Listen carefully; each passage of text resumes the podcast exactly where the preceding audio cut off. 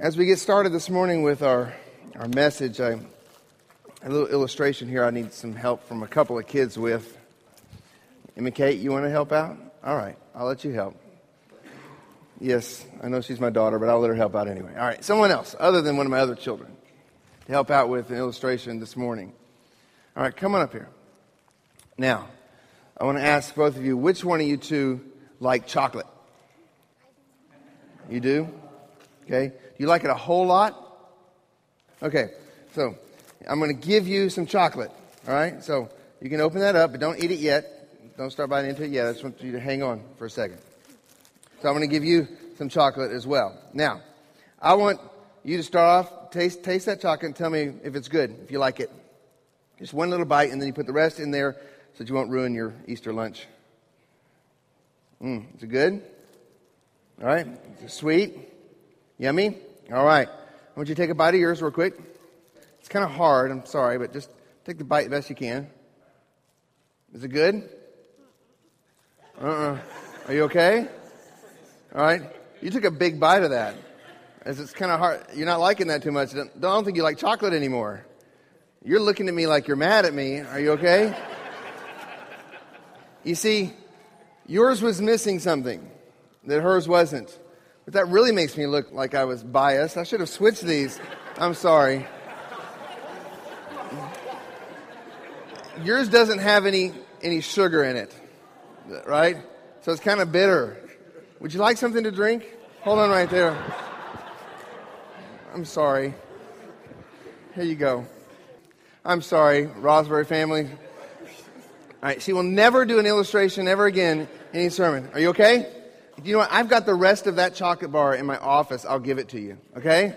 But wait till after the service. But you probably don't want that one, do you? It's pretty nasty. All right, y'all have a seat real quick. Thank you all for helping me out this morning. And Mark, could you get me another glass of water? Now, that piece of chocolate, if you take it out and you smell it, it smells wonderful. It smells absolutely tasty and and when I smell chocolate, I want to eat chocolate. When I come home and there's chocolate chip cookies or something on the oven, I get excited. And you smell that and you look at it, it looks great, but when you taste it, you realize it's missing a very vital ingredient to make it a very pleasant experience. It's missing sugar. And when it's missing that sugar, it's just nasty, it's bitter, and uh, you want to kind of spit it out. And so this morning, what illustration I'm trying to draw from that is simply this we need to understand that the gospel isn't just about the cross, but also about the resurrection. The resurrection is a vital ingredient to the gospel that we cannot leave out. Matter of fact, Paul goes out of his way in 1 Corinthians 15, which is where we're going to be today. So go ahead and turn to 1 Corinthians 15 to make a very strong point that if the resurrection doesn't exist, both the resurrection in general, but the resurrection of Jesus Christ, if that resurrection doesn't exist, then then guess what? You're missing the vital ingredient to the gospel. And it's not a glorious and wonderful thing without the resurrection. It's a bitter and sad thing without the resurrection. So this morning we're going to be in 1 Corinthians chapter 15. Turn there if you would. We're going to read verses 1 through 25 here in a second. The whole chapter of 15 of 1 Corinthians is about the resurrection. But we're just going to focus on the first 25 verses today. And even the time we have today, we can't do justice to all 25 of those verses. But let me give you a little context real quick as you're turning to 1 Corinthians 15. This was a letter that the Apostle Paul wrote to the church, obviously, in Corinth. Corinth was a very important city of Paul's day, but it was also a very sinful city. The, the letter was written around AD 53, between 53 and 55, meaning that it was written just 20 years, only 20 years after the death, burial, and resurrection of Jesus. It's one of, therefore, the earliest, if not the earliest book that we have in the New Testament. Now, the church that Paul is writing to is quite troubled. There's factions, there's immorality, there's idolatry, there's people seeking personal glory, there's people neglecting those in need, there's jealousy, there's misuse of the ordinances of baptism and misuse of the ordinance of the Lord's Supper, there's a lack of love. Sounds like a lot of churches today, doesn't it?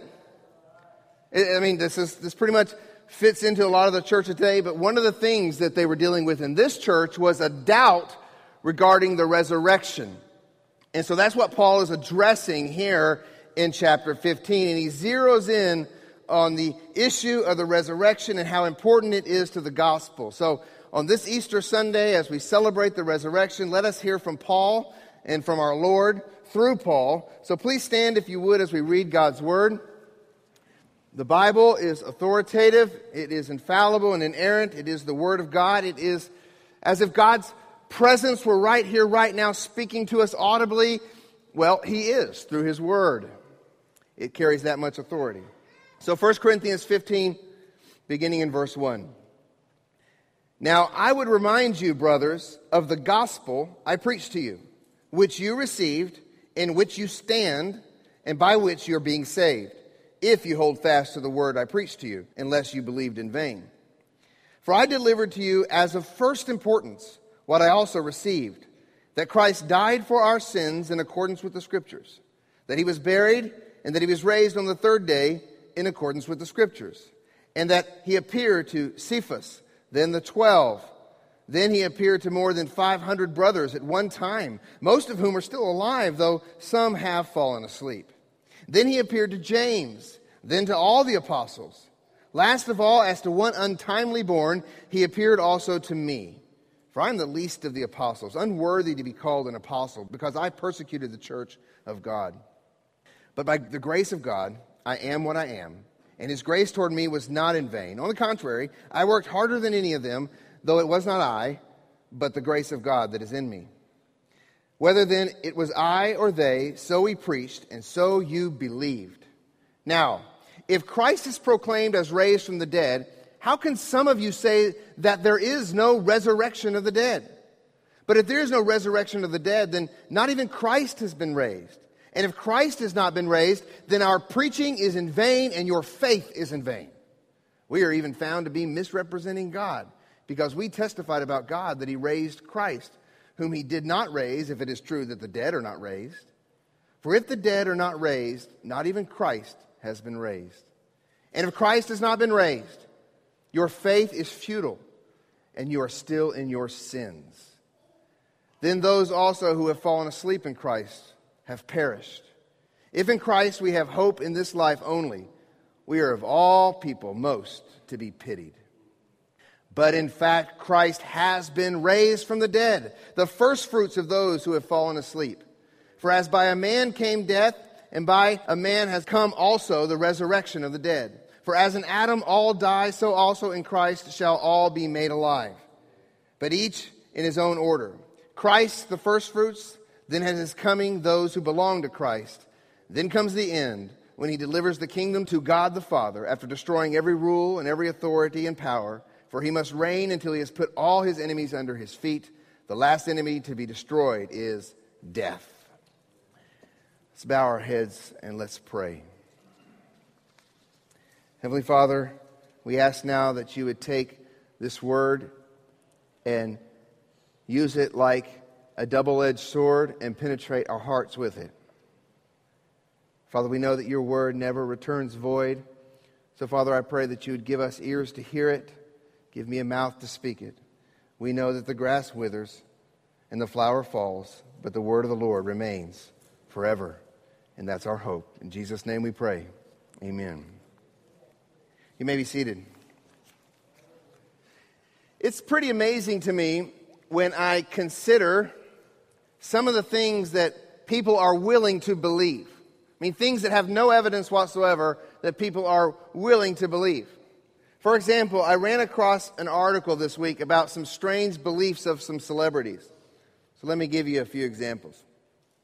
Fran Drescher, if you know who she is, the nanny or whatever, Fran Drescher is convinced that she and her husband were abducted by aliens and experimented upon.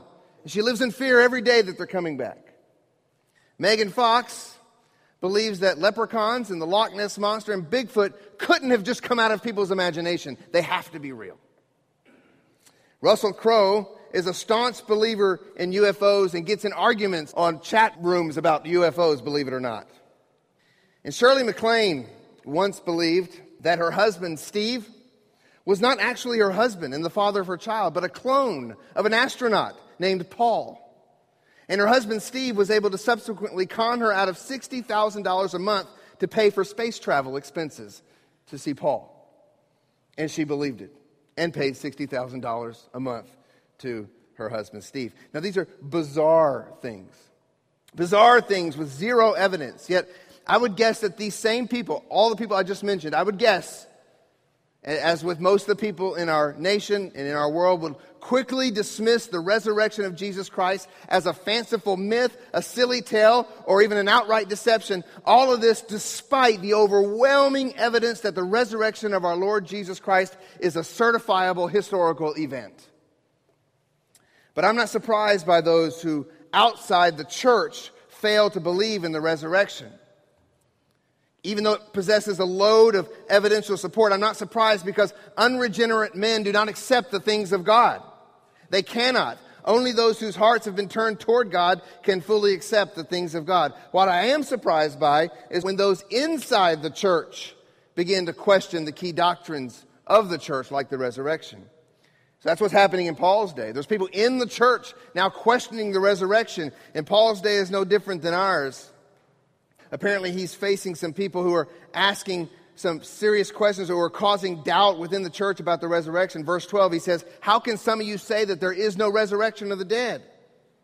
Now, what resurrection are they talking about? Just a general resurrection of the dead, the resurrection of the saints, or the resurrection of Christ? Well, it doesn't matter because they deny one, they deny all of them. If there is no resurrection, no general resurrection, there is no resurrection of Jesus Christ. Essentially, there were some in the church whose beliefs were doing damage to the gospel because they were casting doubt on whether or not our Lord Jesus had actually risen and whether or not it was even important. So here we stand, Easter Sunday 2013, proclaiming that He is alive, that He has risen, and it is of first importance that we believe this. Paul ties in this passage the resurrection of Christ very closely to the essence of the gospel itself. They are inseparable truths. Verse 1 of chapter 15. Now, I would remind you, now, he's not telling them something new. He's just reminding them of the gospel he's already preached. I would remind you, brothers, of the gospel I preached to you, which you received, in which you stand. So, the gospel that they're standing firm on. Verse 2 and by which you are being saved, if you hold fast to the word I preached to you unless you believed in vain. Notice the theme of the, the passing of truth. He preached and they received. Then, verse 2 I preached and you believed. So, the gospel is a set of of truths that are being passed on as the gospel continues to be preached and proclaimed. It is being received and believed. It's like a, a relay race. So here we stand 2,000 years later, and those of us in here who have believed in Jesus Christ, who have believed the gospel, have, have received that baton, and it's our, all of our responsibility to continue to reach it out and continue to proclaim it and teach it so that others will receive it and believe it. So we see that theme here in, in 1 Corinthians 15 of, of, of preaching and receiving, of proclaiming and believing. And so Paul wants to make sure that he knows that these guys have the gospel down. you got to have it down. You got to believe what it was that I preached to you. Now, Paul gets more specific about the gospel in verses 3 through 5. Verse 3 For I delivered to you as of first importance what I also received. There's that theme again I, I delivered what I received that Christ died for our sins in accordance with the Scriptures, that he was buried, that he was raised on the third day in accordance with the Scriptures, and that he appeared to Cephas and then to the twelve. And then he goes on to talk about more appearances. So, what are the ingredients of the gospel? We talked about chocolate without the right ingredients. What's the gospel? What are the right ingredients? Well, the death and burial and the resurrection and the appearances. So, death and resurrection are the key ingredients to the gospel. Both the death, the cross, and the resurrection are essential elements of the gospel. To leave out one is to leave us with a bitter faith that cannot save. If you claim to be a Christian and you have received or believed in a faith that doesn't embrace the literal, bodily, historical resurrection of Christ, then you have believed something other than the gospel and it's worthless. Let me say that to you this morning. If you're here, there's a lot of people I don't know here this morning, praise God. But I'm telling you, I don't know you. If you have believed in a gospel that does not say Jesus literally rose from the grave with a physical body at a moment in time in history and he appeared to his disciples and to 500 others, then you are believing in a gospel that cannot save you. It's not the gospel that Paul was passing on.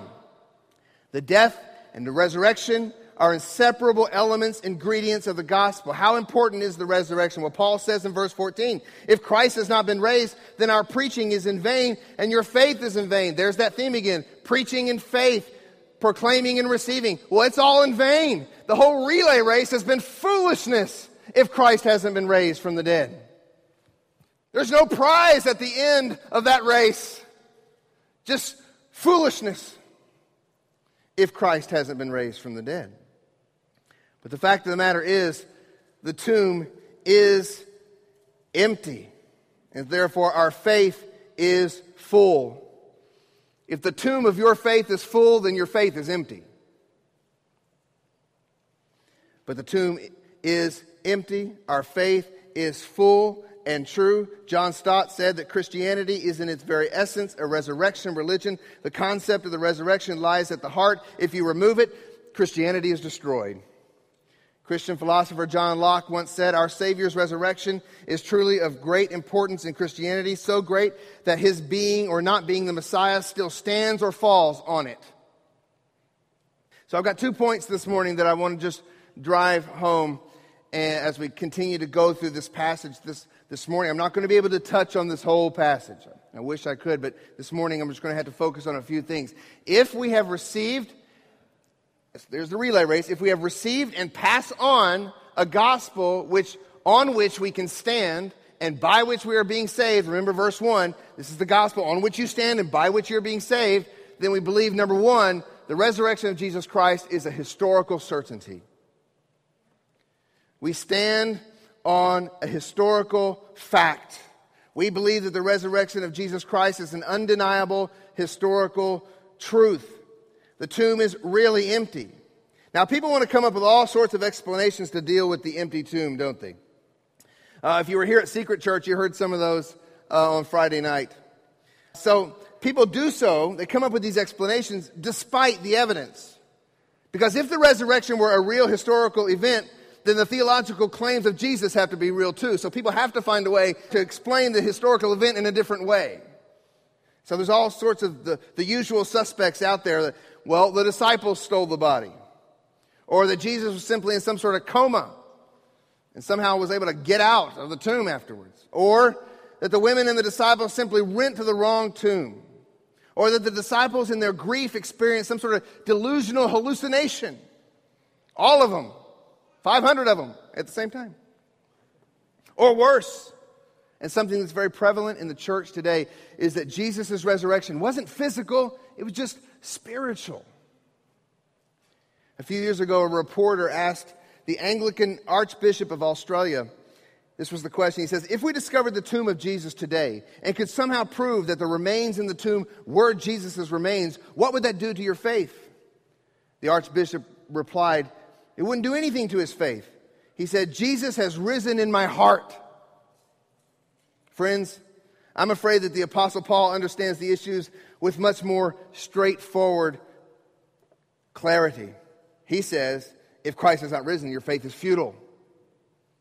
If Christ has not risen, your faith is futile. In other words, part of the validation of faith is the tr- truthfulness of, the, of our faith's object. In this case, the resurrection of Jesus. If Jesus has not been raised, we can believe it till the cows come home, but it's a futile belief. And we will be of all people most to be pitied. We stand on truth, on a true event in time and space, a specific moment in history. Look again at what Paul says in verse 3. For I delivered to you as of first importance what I also received that Christ died for our sins in accordance with the scriptures, that he was buried. I want you to focus on the word died and buried. And then he says, then he was raised on the third day in accordance with the scriptures, and that he appeared to Cephas, then to the twelve. So he was raised, and then he appeared. He died and was buried. The burial testifies to the fact that he was dead. He died a real death, a physical death, and he was buried. He wasn't in a coma. He wasn't almost dead. He was dead, dead. You bury dead people. And I said, there's some in here that believe, or some in here, I don't know, I hope there's not. There's some in, in the world that believe that Jesus was just in some sort of coma. That is a terrible insult to the Romans because they were very good at killing people. They, they did two things very well. They, they built very good roads and they killed people. They did both of them very well. And it's an insult to the Romans if you think that Jesus wasn't dead. If there's anything they knew how to do, it was to make sure that a crucified man was dead. And they did kill Jesus, and in doing so, they paved another road, a narrow road to heaven. So he died and was buried. And Paul also says he was raised and then he appeared. The appearance testifies to the fact of the resurrection. Just as the burial testifies to the death, the appearance testifies to the resurrection. He really rose again. He walked out of that tomb, and as he walked out, according to Paul, he walked out on the third day, showing that it was a datable event. It was witnessed, it was dated, it was a verifiable historical event. No passage is more clear than this one here in 1 Corinthians. Let's look at the next few verses here, beginning in verse 5. And that he appeared to Cephas, and then to the twelve. Then he appeared to more than 500 brothers at one time, most of whom are still alive, though some have fallen asleep. Then he appeared to James, then to all the apostles. Last of all, as to one untimely born, he appeared also to me. Now, the legal requirements in, uh, for a fact to be verified, both in the Old Testament and the New Testament, was the witness of two or three people. In antiquity, the law required two or three witnesses for a matter to be verified. Matter of fact, you see it in, in, in Jesus' discussion of church discipline. He says, Take one or two others with you, that every charge may be established by the evidence of two or three witnesses. So Paul provides one, Cephas, then a bunch more, the 12, and then 500, and then James and the other apostles and the author of this very letter. The burden of proof had been easily met. Essentially, Paul is challenging the doubters in Corinth to check it out. Just, just check it out. Verify the truth. Look at all these people that have seen him alive. You can check it out. Remember, I said early on that this book, this letter, was only written 20 years after the death of Jesus. It could have easily been checked out. Let me just illustrate that real quickly. Okay, so I'm going to go back 20 years in my life. It's 2013. 20 years ago, I was in college, 1993. That blows my mind away to think that it was that long ago. 20 years ago, I'm in college, and I played on a soccer team. Matter of fact, I was the starting goalkeeper for Hardin Simmons University soccer team. You may look at me and say, You look a little too round to play soccer. You may doubt that I played, and I can even hold up a trophy. Say, No, no, no, no, I played. And you're thinking, Where'd you go buy that? Like at Kinko's or something? You, you may doubt. You doubt, you doubt the trophy, you, you doubt my words. But you know what? I had a bunch of guys that played with me, that saw me play, that saw me get that trophy, and I could go take you to them. And as far as I know, none of them have fallen asleep. And they could tell you, oh, yeah, he played. He was okay. He played. It's a verifiable event.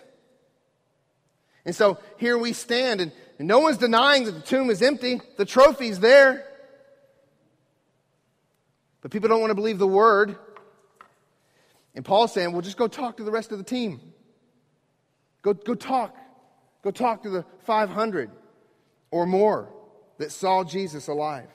On top of this, there's other evidences the, the willingness of the disciples to suffer and die in order to preach a risen Christ, the Jewish leaders' inability to produce a body in order to stop them from preaching the risen Christ. I mean, they say, stop preaching this Jesus, that he's risen.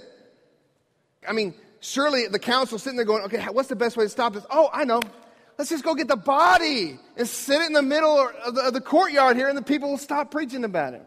And they didn't do that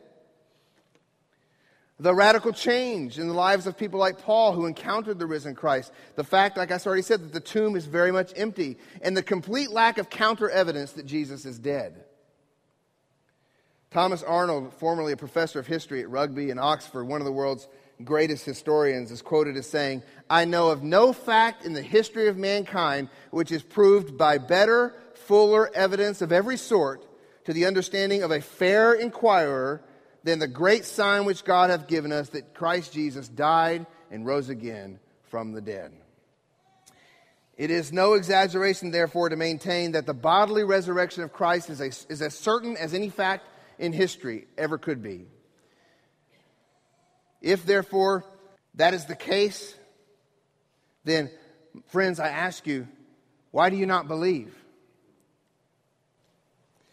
You don't believe because it's a heart issue, not an evidence issue.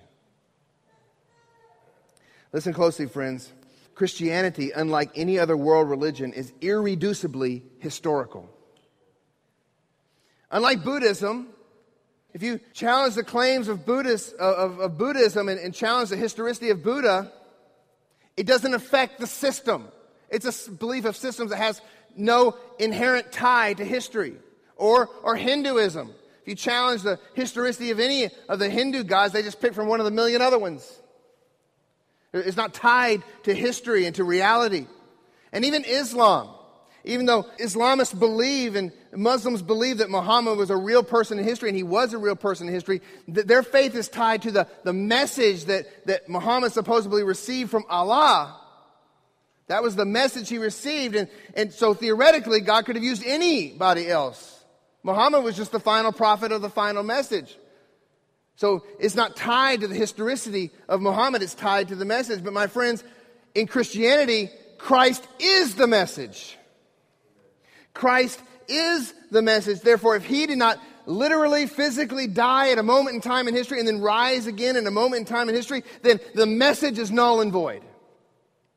1 John 1 1, the Apostle John says, That which was from the beginning, which we have heard, which we have seen with our eyes, which we looked upon and have touched with our hands concerning the word of life, the life was made manifest, and we have seen it and testified to it and proclaimed to you the eternal life which was with the Father and was made manifest to us. A real historical person named Jesus died for the sins of his people and rose again. So if Christ is not a real historical figure, if he did not die a real historical death, if he did not rise from the dead in a real historical moment in time, then our faith is shipwrecked.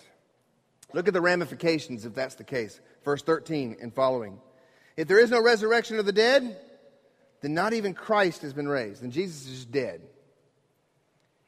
And if Christ has not been raised, then, well, our preaching is in vain, and your faith is in vain. It's just empty. We are found even to be misrepresenting God because we testified about God that He raised Christ. So that means that I'm a liar. We're all just liars, deceiving the world. Verse 16 For if the dead are not raised, not even Christ has been raised. And if Christ has not been raised, your faith is futile and you are still in your sins. Then those also who have fallen asleep in Christ have perished. If in Christ we have hope in this life only, we are of all people most to be pitied. So I want you to see that not only is the resurrection of Jesus Christ a historical certainty that we have to believe in, the next thing I want us to see, number two in your points, is the resurrection of Jesus Christ is a soteriological necessity. That means it's necessary for salvation. It's a necessity for our faith. It's a necessity for salvation. The resurrection of Jesus is a key historical ingredient to the gospel on which we stand, the gospel by which we are being saved. The resurrection of Jesus Christ is a saving necessity. Without the resurrection, you cannot be saved. All the Bible points to the cross, but the Bible also points to the resurrection. Now, I'm always talking about how all the Bible points to the cross, but it also points to the resurrection. That's what Paul says here. Christ died for our sins in accordance with the scriptures, but that he was buried and then he was raised on the third day in accordance with the scriptures. Now, you might say, wait a second, isn't the, the death of Jesus what's most important? Wasn't it his death that took away our sins? Isn't forgiveness, atonement, ransom, appeasement of wrath all bound up in, in Jesus' death? I say yes, yes, and yes, but the scriptures never separate the resurrection of Christ from his death. You cannot divorce the two. That's why Paul said in verse 17, if Christ hasn't risen, then you're still in your sins. But praise be to God that he has been raised. Verse 20, but in fact, Christ has been raised from the dead, the first fruits of those who have fallen asleep. For as by one man came death, by a man has come also the resurrection of the dead. For as in Adam all die, so also in Christ shall all be made alive. But each in his own order Christ the firstfruits, then at his coming, those who belong to Christ. So we see the salvific work of God to free us from the bondage of our Adamic, Adamic nature, the guilt that we, we inherited from Adam, but also the sinful nature we inherited from Adam. We see it being dealt with not only on the cross, but also at the tomb. The scriptures teach us that the resurrection ensures various aspects of our salvation. So let me just go through these. These blanks on your notes there. I'm going to go through four aspects of your salvation that, that are totally dependent upon the resurrection, and the scriptures clearly teach it. First of all, your regeneration, your birth, your spiritual birth, your b- being born again. Verse 22 says, For as in Adam all die, so also in Christ shall all be made alive. The resurrection guaranteed eternal life and a resurrected body, but it also means we are made alive spiritually. We are born again, we are regenerated, we are made new. The clearest teaching on this is in 1 Peter. 1 Peter 1 3. Blessed be the God and Father of our Lord Jesus Christ. According to his great mercy, he has caused us to be born again to a living hope through the resurrection of Jesus Christ from the dead. So, this new life that we receive when we become Christians flows from the new or the resurrected life of Jesus Christ. But not only our regeneration, our new birth, but also, secondly, in your notes there, our justification, our right standing before God is tied to the resurrection. Romans 4.25 says that he was delivered up for our trespasses and raised for our justification. Verse 22 in, in 1 Corinthians 15 here says that in Adam all die. Why? Because we have inherited a sinful, rebellious nature from our first father Adam, and we have also inherited his guilt. Therefore, we are all sinners before God, deserving an eternal hell. If you are alive, if you are human, then you have inherited a sinful nature. And not only that, you've inherited the guilt of Adam. And you deserve eternal hell. Thus, we need to have our sin dealt with. We're all sinners before a holy God. We need to have our sin dealt with. We need to be justified, meaning we need to be declared not guilty before our judge, our God, the Lord Almighty. Our justification, the declaration that we are not guilty before God, is solely based upon the fact that Jesus was our atoning sacrifice for sin on the cross, his death, and that the empty tomb, the resurrection, my friends, what it did is that it demonstrated that Christ's sacrifice was utterly complete, that Christ's sacrifice was fully received, that Christ's sacrifice was absolutely accepted, that Christ's sacrifice is thoroughly sufficient. It is the gavel coming down in the courtroom of heaven saying, not guilty. The empty tomb is the not guilty verdict for all who are united to Christ. Amen. Amen. It is the not guilty verdict only for those who believe in Jesus Christ. Otherwise, you're still in your sin. Do you see why the resurrection is important? Ephesians 2 5 and 6 says, Even when you were dead in your trespasses, made us alive. He made us alive together with Christ. By grace you have been saved and raised us up with him and seated us with him in the heavenly places in Christ Jesus. The empty tomb is the proof that Jesus did indeed earn our justification. But the resurrection of Jesus also plays a huge role in our sanctification. Number three, sanctification is our spiritual growth and holiness. When we read in verse 22 that in Christ shall all be made alive, we can see that Paul is talking about more than simply our regeneration, as glorious as that is, but also about our, our newness of life that we are now called to walk in. New life, friends, inevitably leads to a new way of life. If you are born again, you are born to a new way of life. And, and that is secured through the resurrection. His resurrection secured that we would walk in a newness of life. Romans 6 4. We are buried, therefore, with him by baptism into death, in order that just as Christ was raised from the dead by the glory of the Father, we too might walk in newness of life. Colossians 3 1 says, If then you have been raised with Christ, seek the things that are above where Christ is, seated at the right hand of God. If you have been raised with Christ, if the tomb is really empty, if Jesus really rose again, if he really lives today, and you've really been united to him by faith, my friends, you cannot live like the world lives. You are a risen man, and you are living in a new way. You are walking in a new life. And you can't help it. You're not going to walk back where the dead people are and do what dead people do. You're going to do what living people do, is that, that is, they set their mind on the things above. They set their mind on the things of God. But finally, the fourth blank there in your notes is that also the resurrection secures our glorification. The final victory over death and the imperishable bodies we are to receive is what we mean by glorification. Verse 23 says, But each in his own order, Christ the firstfruits, then at his coming, those who belong to Christ. So Christ has been raised, he is the firstfruits, then at his coming, when he returns, we will be raised with him. All those who have passed, all those who have fallen asleep, like Paul talks about, they have not perished if they are in Christ. They are with him, their spirits are with him, and they are awaiting their resurrected bodies. And so we too will have resurrected bodies when Christ returns. The fact that Christ has been risen, has risen, is the assurance that we too will rise, that we belong to Christ, meaning that we've been united to him. 1 Corinthians 6:14. And God raised the Lord and will also raise us up by his power.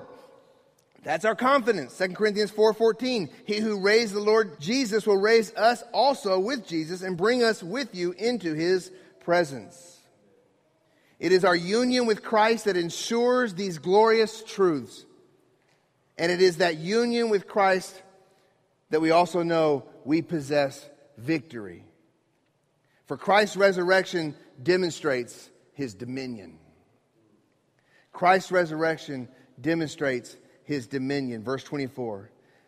Then comes the end when he delivers the kingdom to God the Father after destroying every rule and every authority and every power, for he must reign until he has put all his enemies under his feet. The last enemy to be destroyed is death. If you are a Christian, and only if you are a Christian, you have placed all of your faith and hope in Jesus Christ alone. Only if you are a believer in Jesus Christ can you say that his victory is also your victory. His victory is your victory if you are in Christ. So let me conclude our sermon by reading a little bit more from this glorious um, chapter in 1 Corinthians. Let me go down to verse 42 and just read along silently there with me. So is it with the resurrection of the dead. What is sown is perishable, what is raised is imperishable. Think about these things. This is what our body's going to be like. This is the, the glorification we're talking about. It is sown in dishonor. It is raised in glory. It is sown in weakness. It is raised in power. It is sown a natural body. It is raised a spiritual body. If there is a natural body, there is also a spiritual body. Thus it is written, the first man, Adam, became a living being. The last Adam became a life giving spirit. But it is not the spiritual that is first, but the natural, and then the spiritual. The first man was from the earth, a man of dust. The second man is from heaven. As was the man of dust, so also are those who are of the dust. And as is the man of heaven, so also are those who are of heaven. Just as we have borne the image of the man of dust, that's Adam, we shall also bear the image of the man of heaven, that's Jesus. Verse 50 I tell you this, brothers, flesh and blood cannot inherit the kingdom of God, nor does the perishable inherit the imperishable. Behold, I tell you a mystery.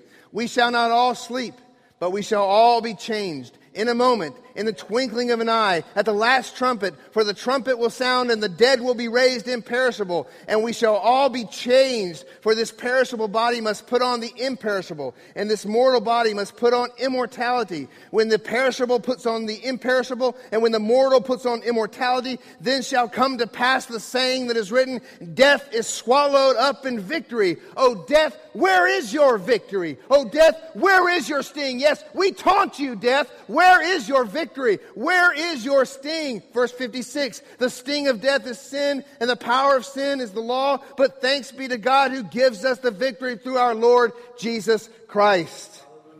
Therefore, my beloved brothers, be steadfast, immovable, always abounding in the work of the Lord, knowing that in the Lord your labor is not in vain.